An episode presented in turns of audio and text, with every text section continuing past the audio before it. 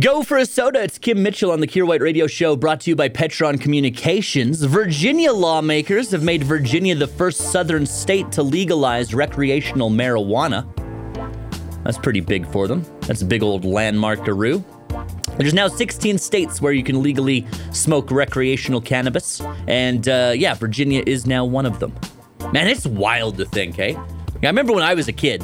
When I was a kid, they taught you about marijuana and they were like, if you smoke even one joint before you know it, you're going to be hoovering crack cocaine off of the living room carpet. That's how they explained it to us when we were kids. And then when a bunch of people we knew had smoked marijuana and didn't immediately graduate to crack, we started being like, eh, eh, maybe they lied to us.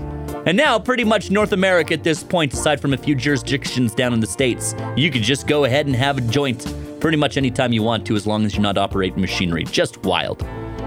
Good on you, Virginia. It does definitely make you want to reggae remix of Country Roads, though, right? Kier White. You are great. Weekday afternoons on The Bear.